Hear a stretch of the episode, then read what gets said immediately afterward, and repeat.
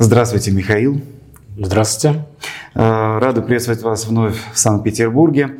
Э, рады нашей встрече, потому что есть возможность поговорить э, об оценке общего состояния долгового рынка. Мы живем и работаем в уравнении с непростыми переменными, тут и бесконечная череда турбулентности, и задачи структурной трансформации российской экономики, санкционное давление, в том числе и на рынке капитала.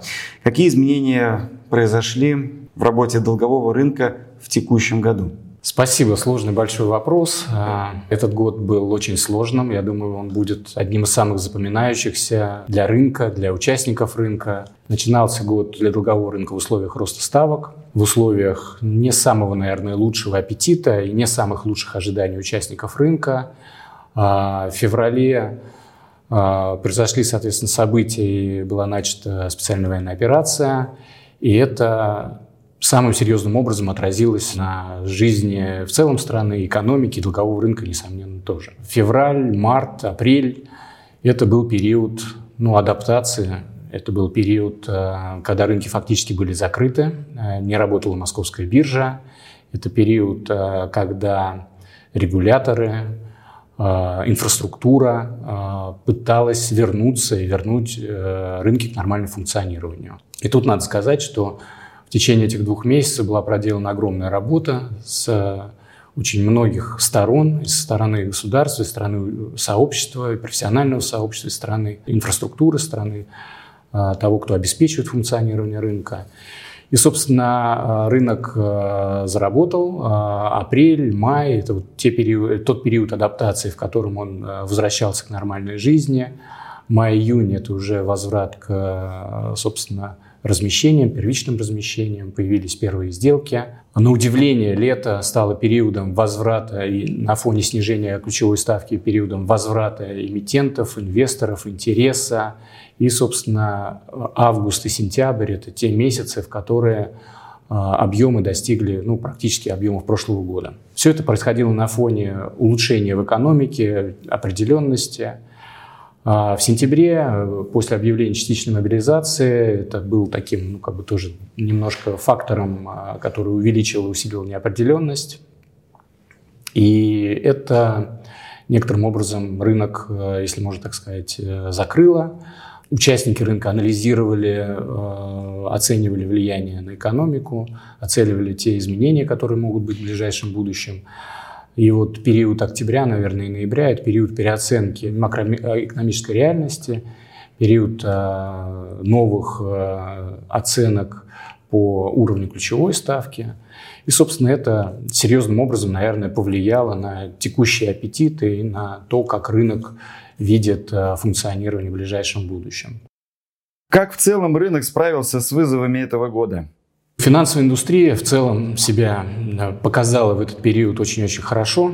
Очень большая заслуга. Я думаю, вот э, тот период, в течение которого, это ну, порядка, наверное, последних 10 лет, в течение которого происходила так называемая чистка банковского сектора – когда многие задавались вопросом, а зачем, а почему. Это тот эффект того запаса сформированного и той устойчивости, который благодаря этой чистке и благодаря действиям Центрального банка, а, запасу капитала, который а, находился и находится в банковской системе, тот уровень финансовой устойчивости, который был достигнут, позволил вот этот, э, если можно так сказать, идеальный шторм а, пережить э, с минимальными, с минимальными потерями не было ни одного серьезного какого-то дефолта или нарушения в работе, в работах в финансовом секторе, как в банках, как в банковской индустрии, так и в индустрии профессиональных участников, среди брокеров. И несмотря на то, что, если можно так сказать, волны были очень высокого размера, участники рынок справились с этим. В этом, конечно, очень большая заслуга не только той работы, которая была проведена непосредственно в момент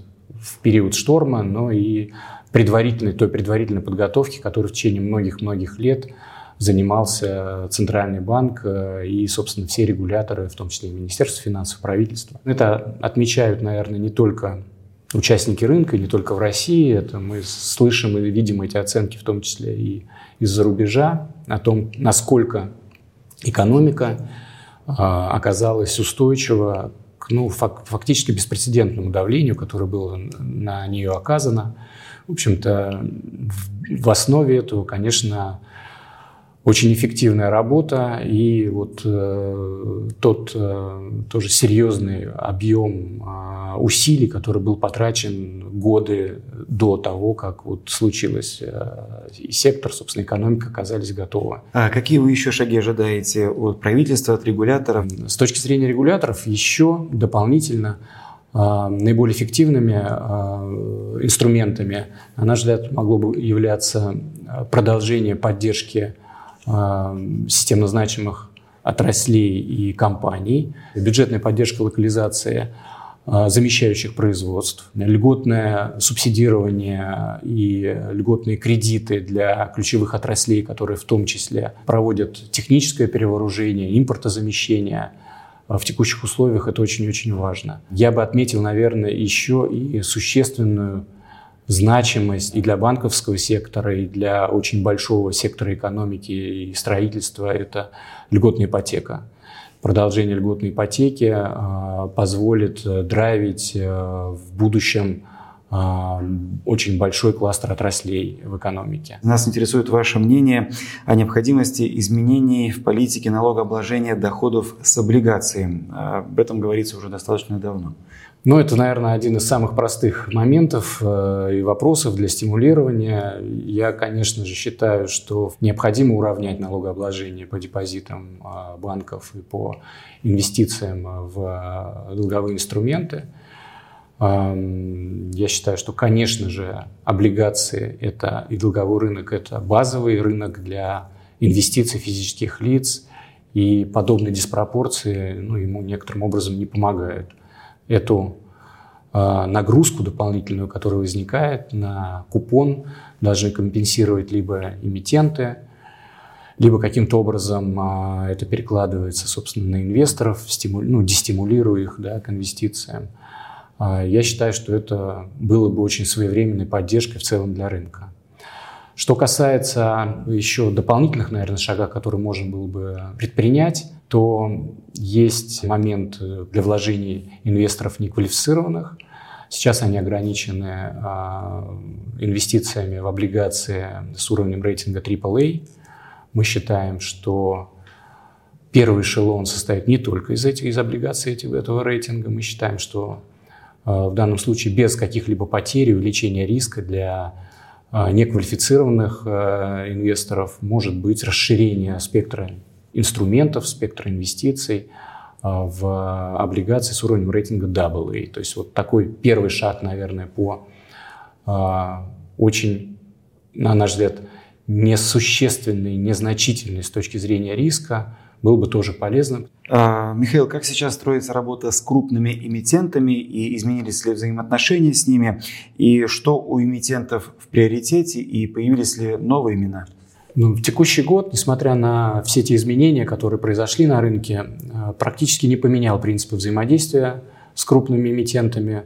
Был период, в течение которого а, было непонимание, как осуществлять взаимодействие с теми или иными банками, попавшими под ограничения. Но в целом мы находимся на, в постоянном контроле, постоянном контакте с эмитентами. Мы, э, так же как и в прежние годы, э, осуществляем мониторинг рынка, показываем на те возможности, которые есть, принимаем участие в размещениях, организуем для них сделки, являемся одним из участников синдикатов многочисленных.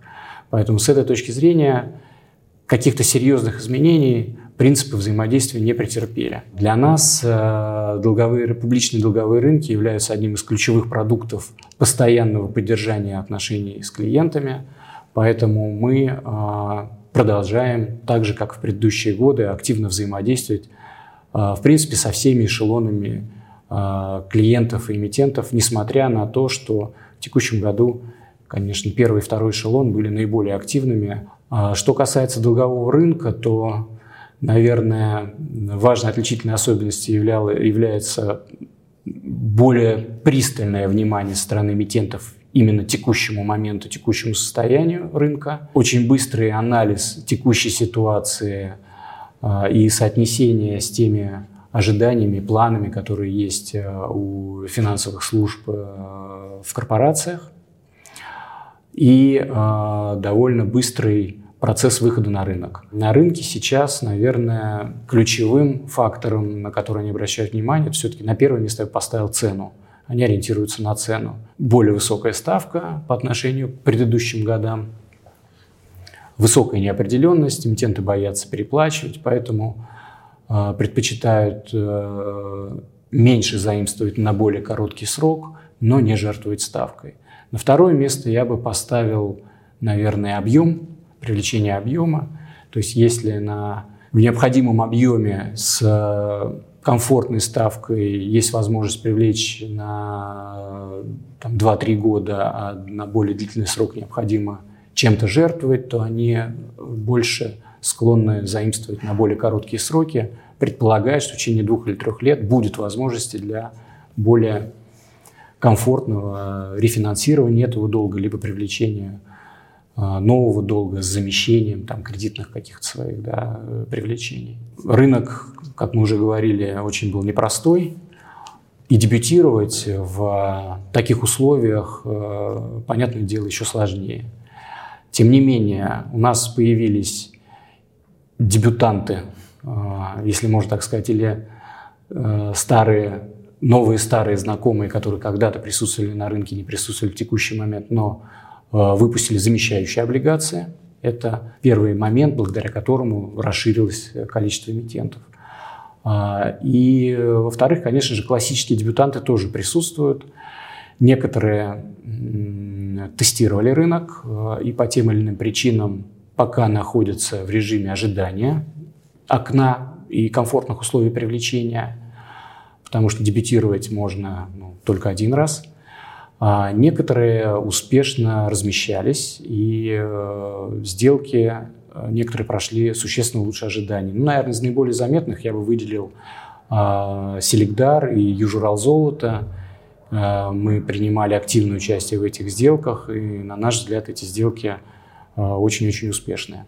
Михаил, каких результатов вы ждете от DCM по итогам 2022 года? Публичные долговые рынки капитала для нас являются одним из ключевых направлений. Благодаря а, активному взаимодействию с эмитентом и работе с нашими клиентами мы имеем постоянный доступ а, к клиенту, имеем а, возможность постоянно находиться в диалоге, в обсуждении, обсуждать возможности рынка, обсуждать какие-то другие продукты, предлагать как классические коммерческие банковские услуги, так и смотреть на какие-то новые возможности для взаимодействия, смотреть на новые синергии с нашими клиентами.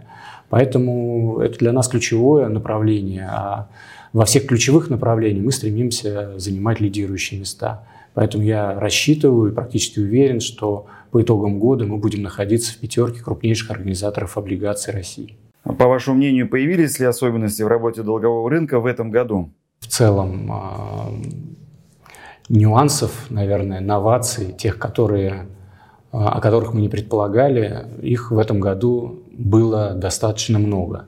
Ну, самые простые, скажем так, из необычного, это то, что, например, за, вслед за вот этим ростом, взлетом а, ключевой ставки и дальнейшим ее снижением лето оказалось, например, самым активным периодом для заимствований для публичного рынка. И мы сравнялись с э, результатами или как бы с показателями прошлого года.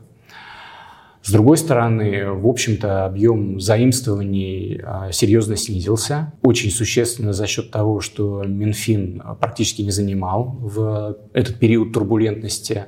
Это было очень бережное отношение к долговым рынкам.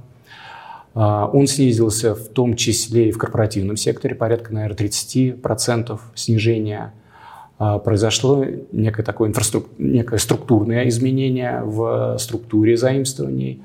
А, основной объем заимствований был со стороны первого эшелона, что тоже мы ну, как бы давно не сталкивались с этим. Все-таки был весь спектр. В текущем году для второго и третьего эшелона кредитование и, собственно, банковское финансирование стало ну, более выгодным и более, наверное, доступным. Да чем а, публичные долговые рынки. Ну, наверное, необходимо отметить э, очень серьезный и беспрецедентный, опять же, удар по инфраструктуре, который был в текущем году. Он разделил долговой рынок на локальный и, а, скажем так, международный, иностранный. на два практически не сообщающихся между собой сегмента. А, и надо сказать, что в отличие от рынка акций, например, э, рынок облигаций сумел к этому адаптироваться. На рынке еврооблигаций проходят э, голосования, изменяются структуры выплат. И, собственно, здесь есть э, нормально функционирующие механизмы, которые дают возможность инвесторам, локальным инвесторам получать выплаты в срок, вовремя, в тех объемах, которых они, собственно, и должны получать их, если бы э, такого поражения инфраструктуры не случилось. Но это очень серьезное такое следствие вот того периода и тех ограничений, в которых мы находились э, и продолжаем находиться. И, собственно, это, наверное, некая такая новая реальность. Как следствие, опять же, этого, это появление инструментов э, на локальном рынке, номинированных в других валютах, в отличных от э, привычных нам долларов и рубля, это юани. Это очень серьезный большой сегмент э, рынка, который так э, взлетел, можно сказать, в течение последних нескольких месяцев и пользуется довольно уверенным интересом и спросом. А, ну, понятное дело, как следствие, это уход э, иностранных инвесторов с нашего рынка. Ну и, наверное, из, можно еще и выделить э, снижение среднего срока заимствования, то есть дюрация в настоящий момент достигает комфортных для инвесторов двух-трех лет. Э, это, наверное, тоже такой признак времени и признак, наверное, той неопределенности, который э, испытывают все, в том числе инвесторы и ну, немного побаиваются, наверное, более длинных сроков. Вот размещение бондов в юанях стало таким заметным событием э, в июле, в начале сентября. Но станет ли это трендом? Э, сможет ли юань стать ключевой валютой для валютных займов или рынок будет экспериментировать и с другими мягкими валютами? И какие здесь есть риски как для эмитентов, так и для инвесторов? Ну, я бы, наверное, сказал, что немножко забегая вперед, что это уже стало очень заметной, наверное, или яркой тенденцией по некоторым причинам. А, в первую очередь это причины поиск безопасной гавани с точки зрения валютных рисков и даже не совсем валютных рисков, а скорее санкционных рисков в той или иной валюте. Мы слышим выражение а, «токсичная валюта», и, к сожалению, доллар и евро ввиду вот а, той политики ограничений, э, санкционной политики, которые э, исходят от регуляторов из-за рубежа. Мы видим серьезные сложности инфраструктурные с точки зрения функционирования финансовых рынков, обслуживания долга в этих валютах, ну и, соответственно, размещения, привлечения, оперирования и транзакционные риски.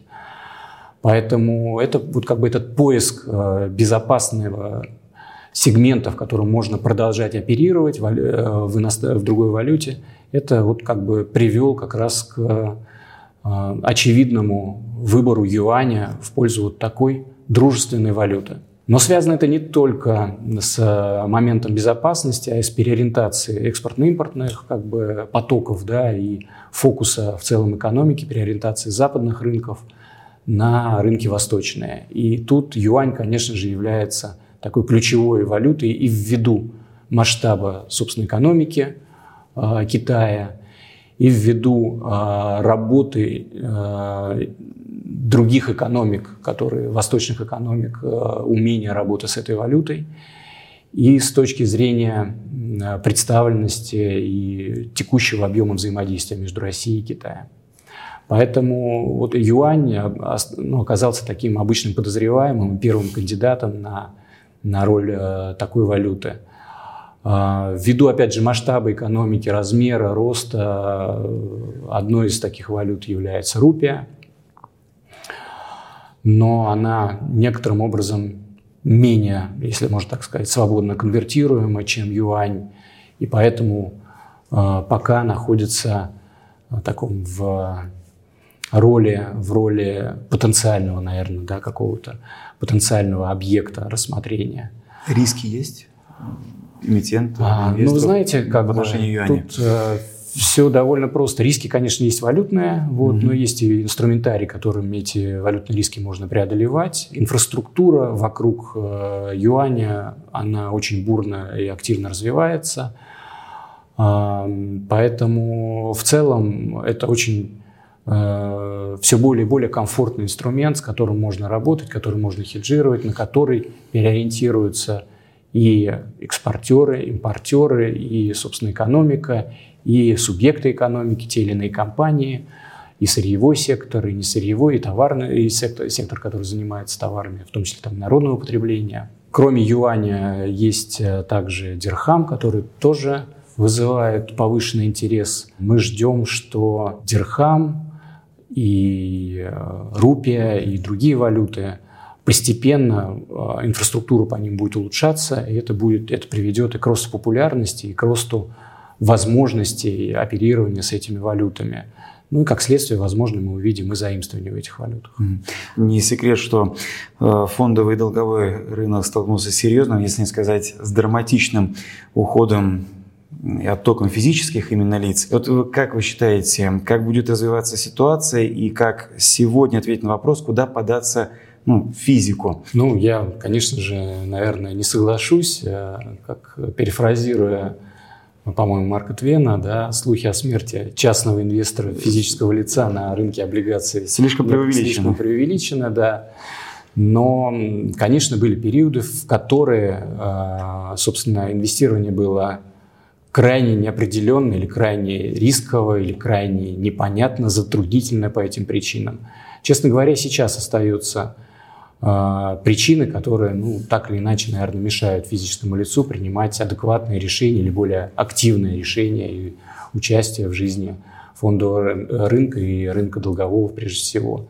Но я хотел бы отметить, что в целом доля инвесторов на долговом рынке, на вторичном рынке довольно высока, это порядка там, четверти, наверное, 25, а иногда и 30%. На первичном рынке это доля а, тоже существенные. Мы, например, в облигациях формирования книг э, в а, юанях даже да, видели спрос со стороны физических лиц на уровне 15, 20, там, 25% в отдельных выпусках. Поэтому э, для первичного рынка физлицы тоже остаются довольно значимой, заметной, заметной силой. Что же касается проблем, с которыми физические лица сталкиваются, ну, прежде всего, это, наверное, недостаток информации. К сожалению, текущий год э, и те ограничения, с которыми сталкиваемся, сталкиваются в ходе, собственно, деятельности, в ходе раскрытия информации эмитента и публичной компании, приводит к тому, что это влечет за собой дополнительные ограничения, санкции со стороны э, западных государств. И, собственно, это является причиной такой вот, наверное, информационной закрытости или закрытия отчетности, а, я думаю, что это период вполне адекватный текущим рискам, текущему времени. Я не думаю, что им кто-то в настоящий момент злоупотребляет, но, тем не менее, находиться в информационном вакууме, принимать инвестиционные решения, находясь в информационном вакууме, крайне затруднительно. Это является, наверное, одной из ключевых проблем для инвесторов физических лиц. Это крайне важно для инвесторов в акции, но не менее важно для инвесторов в облигации. В текущий момент происходит, э, скажем так, возврат к, или там такая некая нормализация раскрытия работы с информацией. Наиболее чувствительные зоны определены. Это зоны, относящиеся к составу акционеров и составу органов управления. Тут, наверное, раскрытие будет в том же режиме, в котором есть сейчас. С другой стороны, появились рекомендации Э, касательно э, московской биржи, касательно того, как правильно э, раскрываться в текущих условиях эмитенту. Я думаю, что в целом большинство эмитентов в ближайшее время начнут им следовать.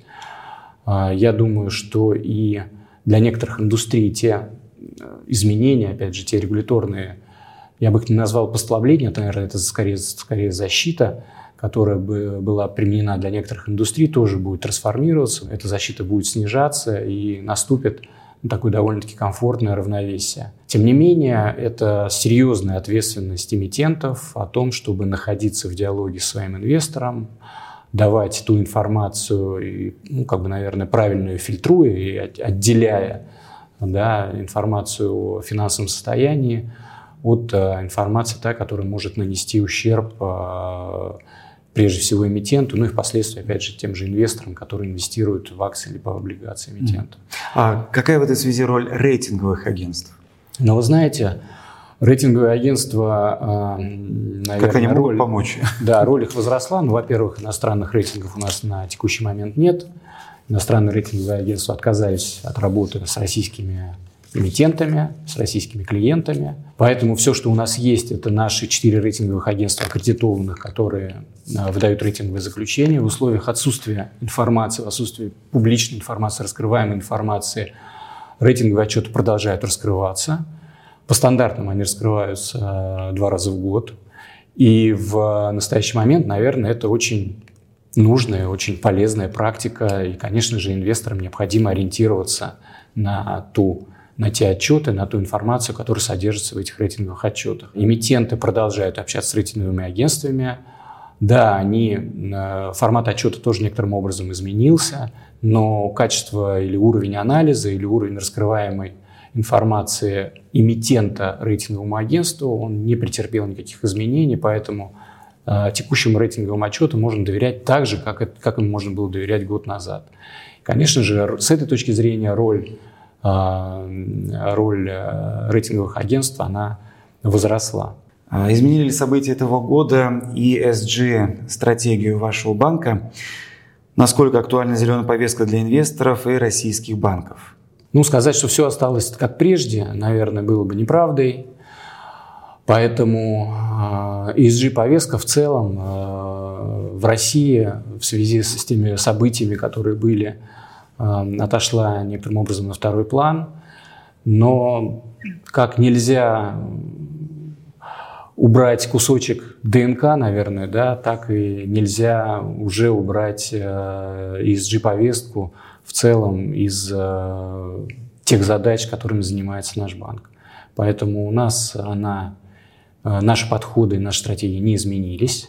У нас она занимает одно из ключевых мест в нашей стратегии – мы а, активно развиваем ESG-инструменты, мы активно предлагаем и продолжаем работать с нашими клиентами по ESG-повестке, по организации финансирования, по привлечению ресурсов от наших клиентов.